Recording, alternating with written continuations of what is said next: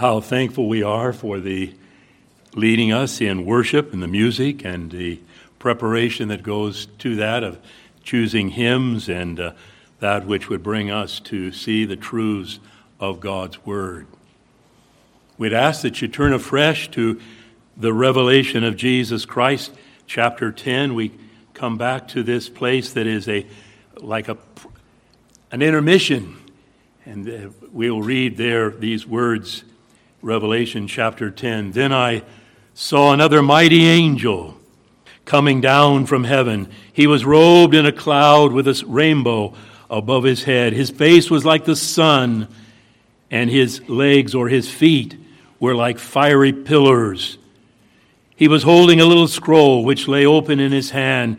He planted his right foot on the sea and his left foot on the land, and he gave a loud shout like the roar of a lion. When he shouted, the voices of the seven thunders spoke. And when the seven thunders spoke, I was about to write, but I heard a voice from heaven say, Seal up what the seven thunders have said, and do not write it down.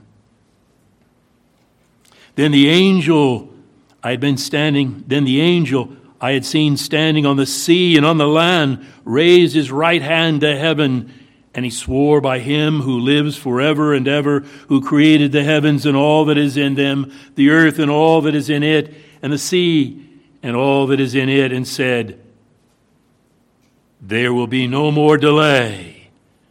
But in the days when the seventh angel is about to sound his trumpet, the mystery of God will be accomplished, just as he announced to his servants, the prophets. Then the voice that I had heard from heaven spoke to me once more Go take the scroll that lies open in the hand of the angel who is standing on the sea and on the land. So I went to the angel and asked him to give me the little scroll. He said to me, Take it and eat it. It will turn your stomach sour, but in your mouth it will be sweet as honey. I took the little scroll from the angel's hand and ate it. It tasted as sweet as honey in my mouth, and when I had eaten it, my stomach turned sour. Then I was told, You must prophesy again about many peoples, nations, languages, and kings. This is God's Word, the revelation of Jesus Christ. Let's bow before the Lord in prayer.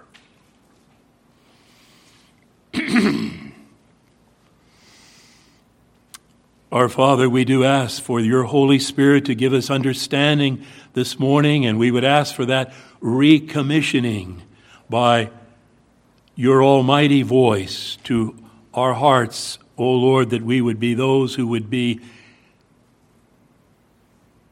commissioned afresh to take the gospel to many peoples and to nations and to languages and to even kings.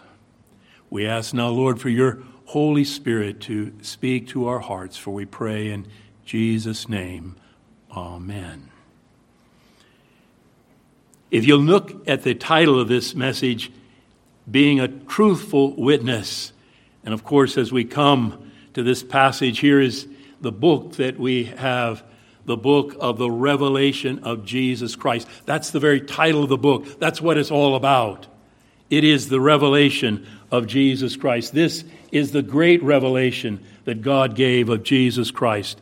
His power and His glory shines from Revelation 1 1 to Revelation 22 21. That's what the whole book is revealing to us His power and His glory. And as you begin to read the very first words of the book, it speaks of the grace of the Lord Jesus be with all God's people. And so, just in an introductory way, I want to refresh your minds this morning that this book is for all of us, all people down through the ages. It's an amazing thing, even as it speaks to those churches in chapters 2 and 3. Those are churches that represent different churches in different parts of the world and different ages of the world, and the Word of God comes and speaks to us all. And it reveals to us Jesus Christ. That's what we need. And there's a beautiful sense in which it brings together all the, the wonder and all the passages of the Old Testament, and it comes together to show us that it was about Jesus Christ and his accomplishing God's purposes. Yes, the scripture says there, happy or blessed is the one who reads the words of this prophecy, and blessed are those who hear it and take it to heart what is written in it. So, as you remember, the one who was worthy, they couldn't find anyone worthy in chapter 5 to take and open the scroll. No one was able to accomplish what needed to take place. Who was worthy? Who was able? And there we have the lion of the tribe of Judah. We have the Lamb of God. He is the one who is worthy, and he opens the scroll. And so, this is that which is for us all people. It's even good for us to remember, remember that as we begin to read this book, that God's people were being prepared all the way back. They were being called. Do you know? Even Abraham was a Gentile. What? That's right. He was called out of Ur the Chaldees. He was a moon worshiper. That whole group. And they were called. He was called and God, yes, did that work of grace in his heart. And we are children of Abraham that we believe by faith in Jesus Christ, the Messiah, the seed of the woman, the seed of Abraham. So we come to this, and I would remind you how important it is to come to this, the book of the revelation of Jesus Christ, and make this a book of blessing. I do believe one of the things that's happened is it has become a book of fighting about, debating. And I mention this because we have had all the charts that people get so committed to and they can't even understand and enjoy the book because they've got a chart they've got to fulfill somehow or another. Where does it fit together? And I would ask you to be comforted by reading the revelation of Jesus Christ. It is good news. Yes. It's not a book that tells you about every question or the curiosity that may be in your, your mind and how will this happen and what's about this and all these questions. It is really the revelation of Jesus Christ. The apostle Paul warns us in 1 Corinthians chapter 4 verse 6 he says this apostolic saying we need to keep in mind. He says, "Do not go beyond what is written. But I want to know. Careful. And then, as introduction, I would just remind you that chapter 10 is what we have as an interlude between the sixth and seventh seals. Here is a recommissioning of John the Apostle, a recommissioning of the church, God's people, to tell the message of God. Now, as we go through the chapter very quickly, I would just give you three words that would help you kind of see what we're going to cover in this chapter 10 of the book of Revelation. First, just to see something of the majesty of the mighty messenger. And then, as we come through the passage, what is the message of the mighty messenger? And then I had to find one more must and it is in verse 11. One more M. Must. What is the must of the mighty messenger? So that you can remember this as we go through. We begin with this one who is set forth to us. Now, the ma- majesty of the mighty messenger, some say this angel of the Lord is just another angel that's extraordinary. Others would see here one who is, yes, identified with Revelation chapter 1, one who is the Lord Jesus Christ, who is, yes, the angel of the Lord that we have all through the Old Testament, the most important person through the whole of the Old Testament. He is sent by God, he's the messenger, he's the angel, but at the same time, he is Jehovah himself. So there is something extraordinary here in this passage. I ask you to decide for yourself is he one who shares and represents and reflects God's and God's glory as he brings the message of God? Or is he this mighty messenger, Jesus Christ? Look with me at verse 1. That verse speaks of one coming down from heaven, robed in a cloud from heaven. And certainly, we have God who is seen throughout the whole of the Old Testament as one who is very much pictured in this very way. In fact, He alone is pictured in this extraordinary way. Then notice you have this rainbow above His head. Ezekiel chapter 1. Turn there with me back to Ezekiel. Ezekiel chapter 1. It has quite a long verse there in verse 28. Speaking there, it says, like the appearance of a rainbow in the clouds on a rainy day, so was the radiance around him. This was the appearance of the likeness of the glory of the Lord. When I saw it, I fell face down, and I heard the voice of one speaking. When we turn to Revelation chapter 1, what do we have but the revelation of Jesus Christ? And John says, When I saw him, I fell at his feet as dead. And he is the one who is spoken of there with this rainbow about his head, this, what some would translate, this halo about him. So as you then look at the word that is spoken of there of the face, it's like a face like what? like the sun in all its brilliance. And certainly there we turn to Revelation 1:15 and it speaks there or Revelation 1:16 of Jesus having that face like the brilliance of the sun. Then we also remember that Matthew chapter 17 wonderful word that is spoken of of Jesus that is there on the Mount of Transfiguration, and that his face, and it's the same phrase in the Greek, his face shone as the brilliance or the brightness of the sun. And then you have the his feet, or as I think incorrectly the NIV has it, his legs. His feet are like fiery pillars. And certainly Revelation speaks of Christ's feet as being like bronze glowing in a furnace. And uh, there's that element there of, of his, his voice that is spoken of, that he roars like a lion. And certainly there is these seven thunders. And our Lord Christ is that lion of the tribe of Judah that he is spoken of. Do you notice his stance? that is given in the passage a little later on.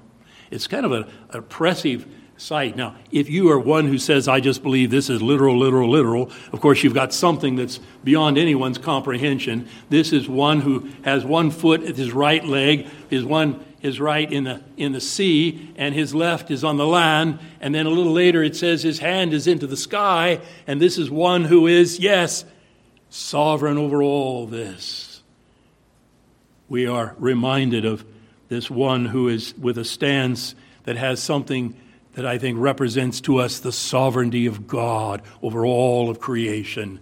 He is the Lord. We remember that all authority has been given to him in heaven and on earth. He is the Lord over all creation. And there is that sense of seeing his right foot on the, in the sea and his left foot in the land and that lion's roar, certainly there's something there of asking the question, Who is he? I would ask you to decide for yourself. Certainly, he is the one who is the sent one of God, who has come to speak the word of God. It's symbolic, and yet it is more real than all the TV messengers and all the movies that are portraying things and all that you might see as actors in this world. He is the majestic, mighty messenger of God. Don't forget, as he appears to John in chapter 1, John fell at his feet as dead.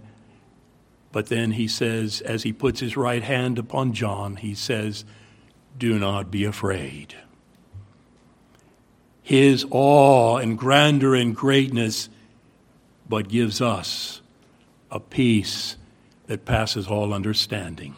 He truly is the revelation of God's blessing in all of its fullness. And so we are those who hear those words do not be afraid. Then, secondly, notice as you go down through this passage, there is the message of the messenger. What does he tell us? Now, he's holding open the scroll, he's holding open the book. In Revelation chapter 5, the book is closed because they're weeping. There's no one found who is able to open it. There's no one found who can carry out and accomplish the purpose of God, the decrees of God, the salvation that God brings. There's no one able to do it. But this one comes forward and he opens the book. So we have in this passage something that is important. But notice also, even in the midst of this passage, he speaks of sealing up something of the judgment, these seven thunders to come. He says, Don't write it down. I don't know the full meaning of this. There are many things as you read through you have questions about, but I do know that we have a danger, especially in the Christian evangelical community, of being led astray by all kinds of novels, fiction.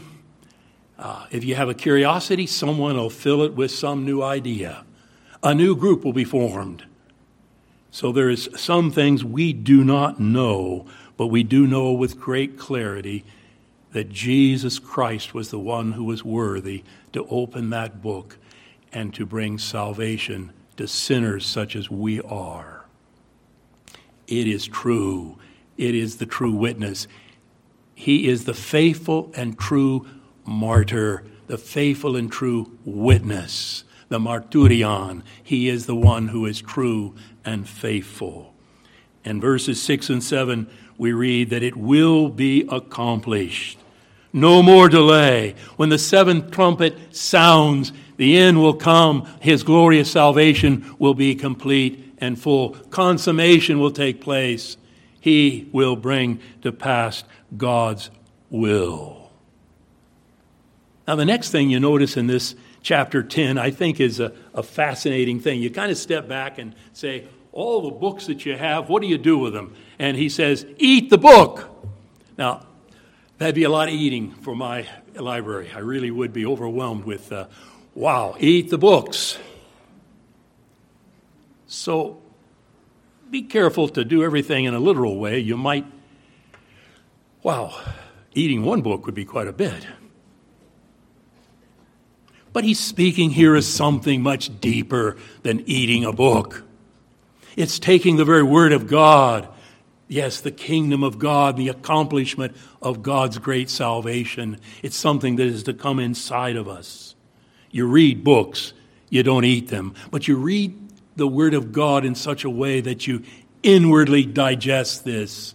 It becomes part of your daily life. It becomes part of who you are and how you live, how you think, how you react to things, how you repent of your sin, how you make a difference in your family and your children, how you make a difference in how you treat one another.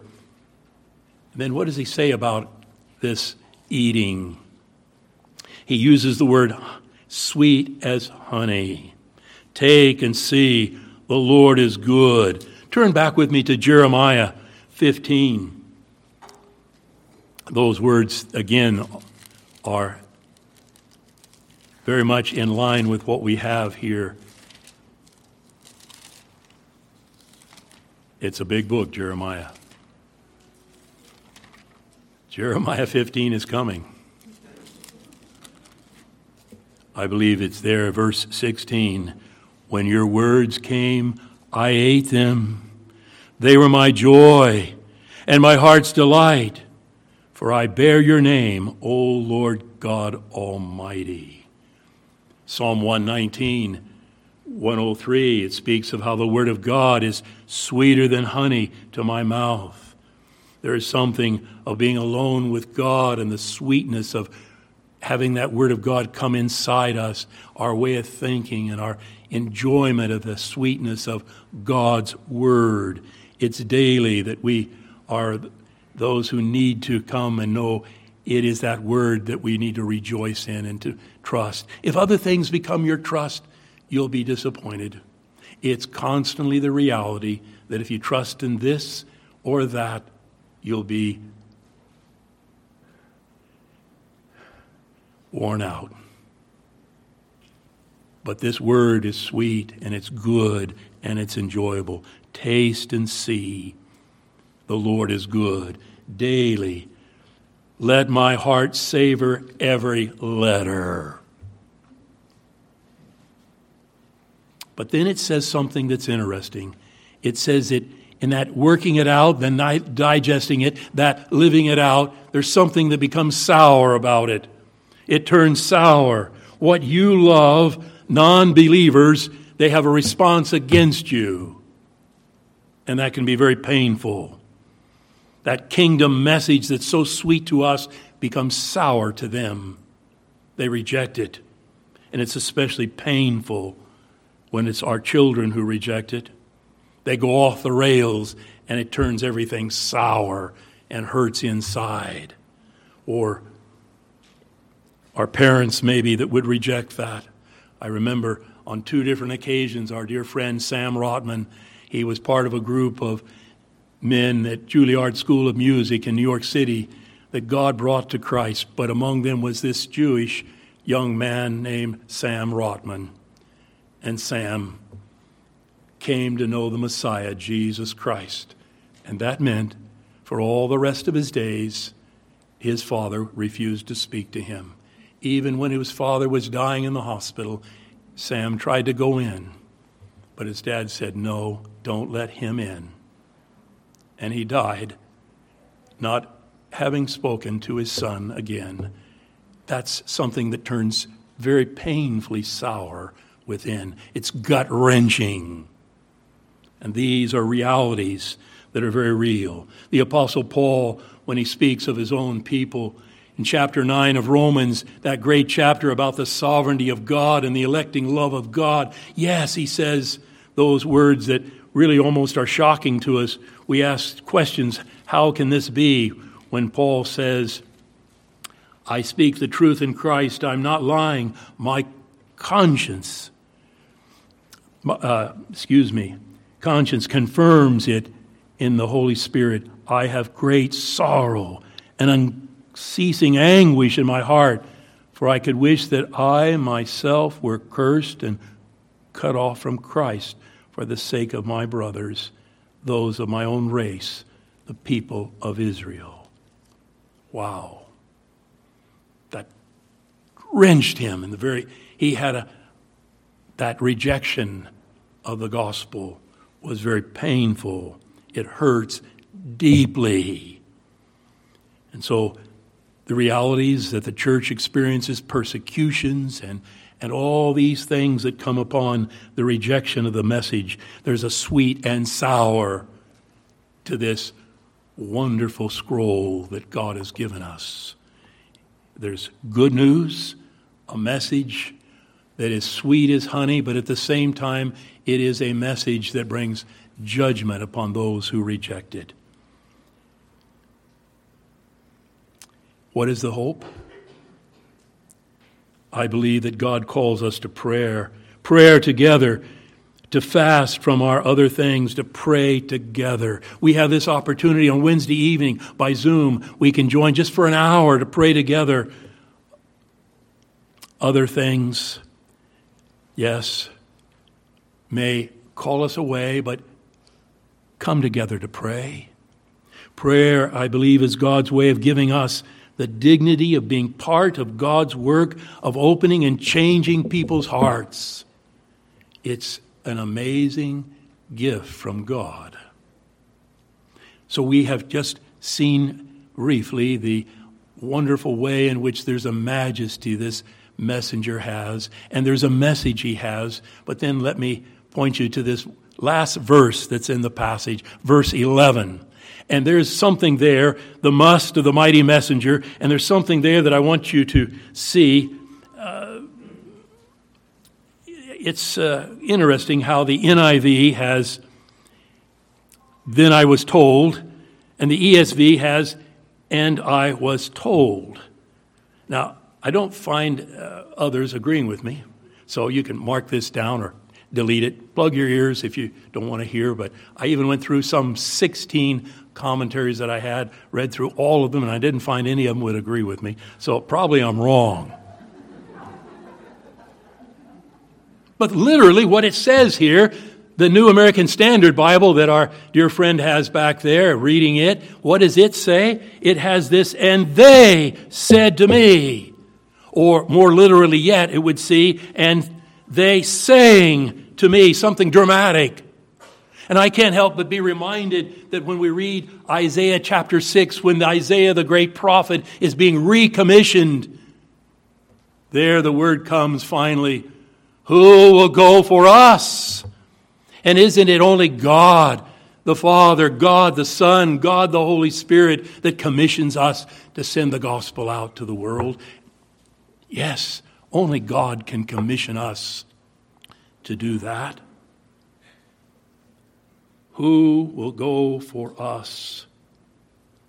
The word that's there in the text is that word that is they saying to me.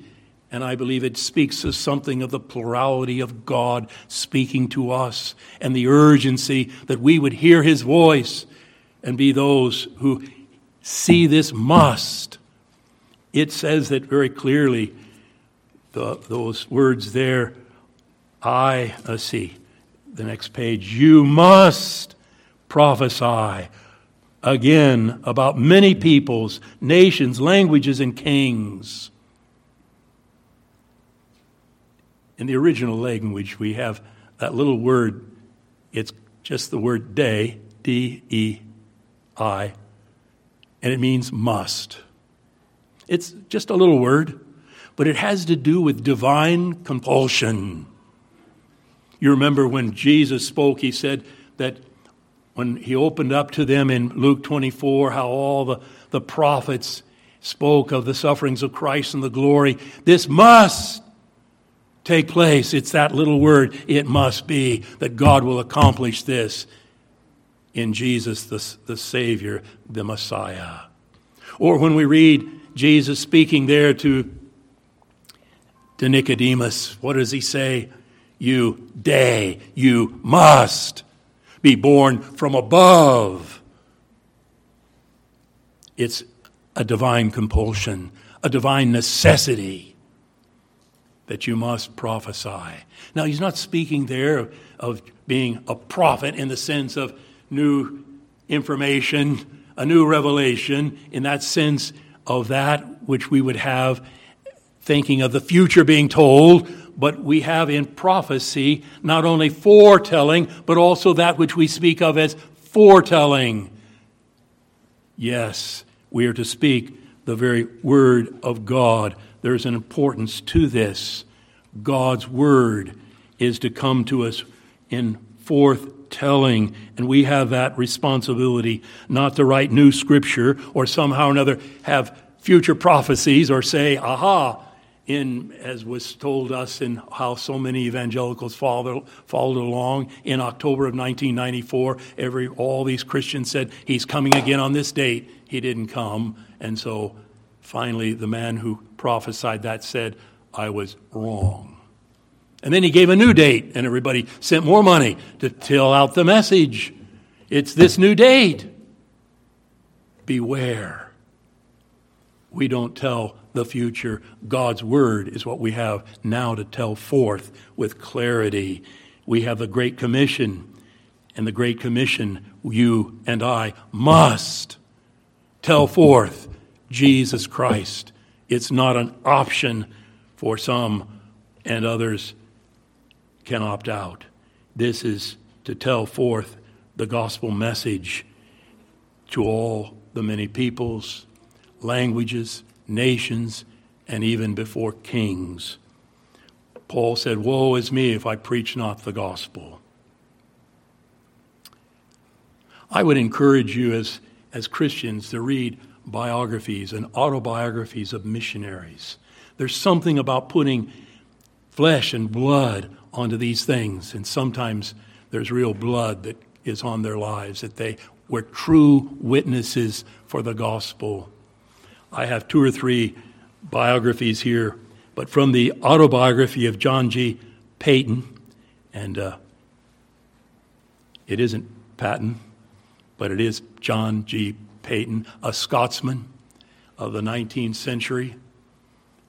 His professors, as he had been for 10 years, a missionary in the inner city of Glasgow, his professors said, No, you need to stay here. The work you're doing, you're doing such a great job. But he had a heart to take the gospel to the South Seas, to the islands of New Hebrides. And as some of you would know the story, old Mr. Dickson finally set him down and was going to straighten him out. And Mr. Dickson had these words, a man up in years with great experience. He said, The cannibals the cannibals. You'll be eaten by cannibals.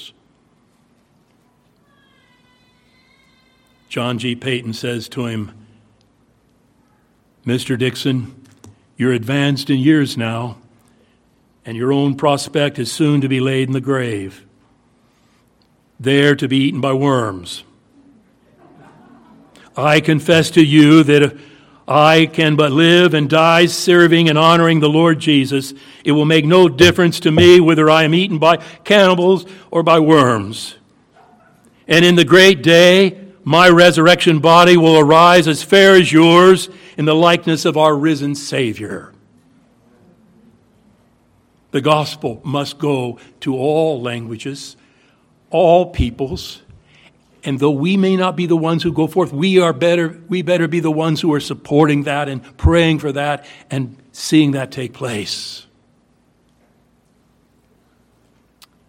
And yet, I think there's something else here of that forth telling that the gospel has for us as a church, as Christians.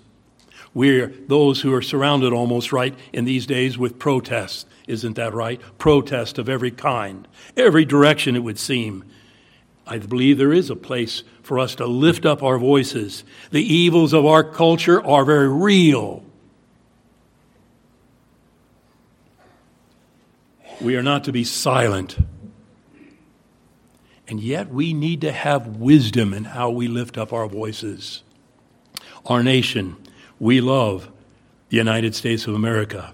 And yet we know there is in our land right now, so much polarization, racism, and all these issues of violence that are very real. Yes, the videos we've seen are brutal, and they cause us a wrenching in our very hearts what's going on. Horrific moments of brutality. How do we tell forth a message? because it does have something in the back of it, even the very history of the Civil War and slavery, and some of us who lived through the 60s and early 70s and all that was going on. There's strange dynamics in all this that's happening today. We need wisdom from God how to tell forth the message. Black Lives Matter, protests, crowds of people white and black evangelicals joining the protest. And yet, if we look back behind that organization, Black Lives Matter, we have something of an anti Christian agenda, a pro homosexuality in all those aspects of the LBGQT. And I've had to write those letters all down to make sure I had them all. And this is a serious situation we're living in. But the worst of that organization that's back behind all that protest that so many have joined with, I say with clarity, I have seen it and studied it liberation theology. It started in Latin America, and its whole way of changing all of Scripture, the Exodus, how they were told to get the gold and the silver and all of this they were to borrow the night before. This is what you're to do today rob the, the places and take advantage of, and all that goes into this kind of liberation theology. They have Jesus Christ as a black revolutionary. It's another gospel. And yes, with care, with wisdom, we need to have the gospel of reality, the gospel of Jesus Christ, the Savior sinner who does reconcile people, who does condemn all racism. Lift up our voice? Yes. Let me note just a few things here. There's only one race, the human race. And God has made us all in His image. And anytime Christians see it otherwise, with any kind of discrimination and rejection, it's contrary to the Word of God. Secondly, all are invited to Christ. Jesus can save anyone. And we need to have that very clear. This last week, I believe it was, I read from a prisoner that I've enjoyed talking to by, by the phone and, and corresponding over the last couple of years. A young man who was placed in the shoe, as he calls it, for three years. And that Bible that was put in there by a guard, and he wouldn't touch it. He was afraid even to look at the thing, even though he lived in this very small space. And finally, after almost a year, he took it and he began to read it. He didn't have anybody to tell him. He read the scriptures and he became a Christian. And we're talking about a man, a young man who had been in, he's now been in prison 19 years. Two life sentences without parole. He had to be separated from others because he was trying to stab them and do their, them in all can come to Jesus Christ and be saved and transformed by the gospel. And then just to remind ourselves that we preach Christ. We preach the one who has come to do that which no one can do no program, no political party, no new laws. Jesus Christ alone is the one who changes people. In fact, that word that we send forth is, in one sense, he has not come to mend wounded people or to wake up sleepy people or somehow or another give interest to people who are bored or to somehow or another make lazy people work. But he has come to raise people from the dead. And we alone have that message that we're to set forth with humility. Arise from the dead is the message of the gospel. And then healing comes to the wounded, reconciliation comes to people, forgiveness comes to people. Jesus is Lord now. His kingdom and purposes will stand. All the terrorists, all the movements against Christianity, they come and they go they rise up and everyone starts to follow and they come down again. Jesus Christ is Lord right now. What if? I remember in a day when we thought, oh, what would happen if the Soviet Union put missile bases in Cuba? I remember that in the early 60s. This was the big crisis, almost like life would end. It didn't happen. But think of something else so catastrophic that you'd think, well, the world's over. But you know what? Whatever it is, Jesus Christ and his kingdom is forever. It will never end. And he will overcome. He will build his church. It is forever. if my nation comes to an end that I love very much, his kingdom is forever. If my life is over this afternoon, his kingdom is forever. We have the best of all news. I need to see that majesty of the mighty messenger every morning. I need to have that message for me and my family every morning. And there must be something that's just knocking on my brain. I must. There's something so real. I must tell the gospel to others. How can I not speak of what he has done? May I be a truthful witness, martyr, martyrion for Jesus Christ. Let's pray together. Father, we do believe that black lives matter. We believe that black lives in the womb matter. We believe that white lives matter. We believe that billions of people in India and China matter. We pray, oh God, that you give for us a church a greater heart than ever before to see the gospel go to many peoples, to nations and languages, and even kings. Give us courage and wisdom to speak against the evils of our day, but, oh Lord, give us humility to do it with the gospel and the majesty of Jesus. It's in His name we ask for your blessing upon us. We need to see Him. We need to have the revelation of Jesus Christ in our minds and our hearts and our daily lives. Help us to eat the book and have it as sweet as honey, and at the same time to live it out, even if it turns sour and is difficult at times. Help us to feel his hand upon us. Do not be afraid. We pray in Jesus' name. Amen.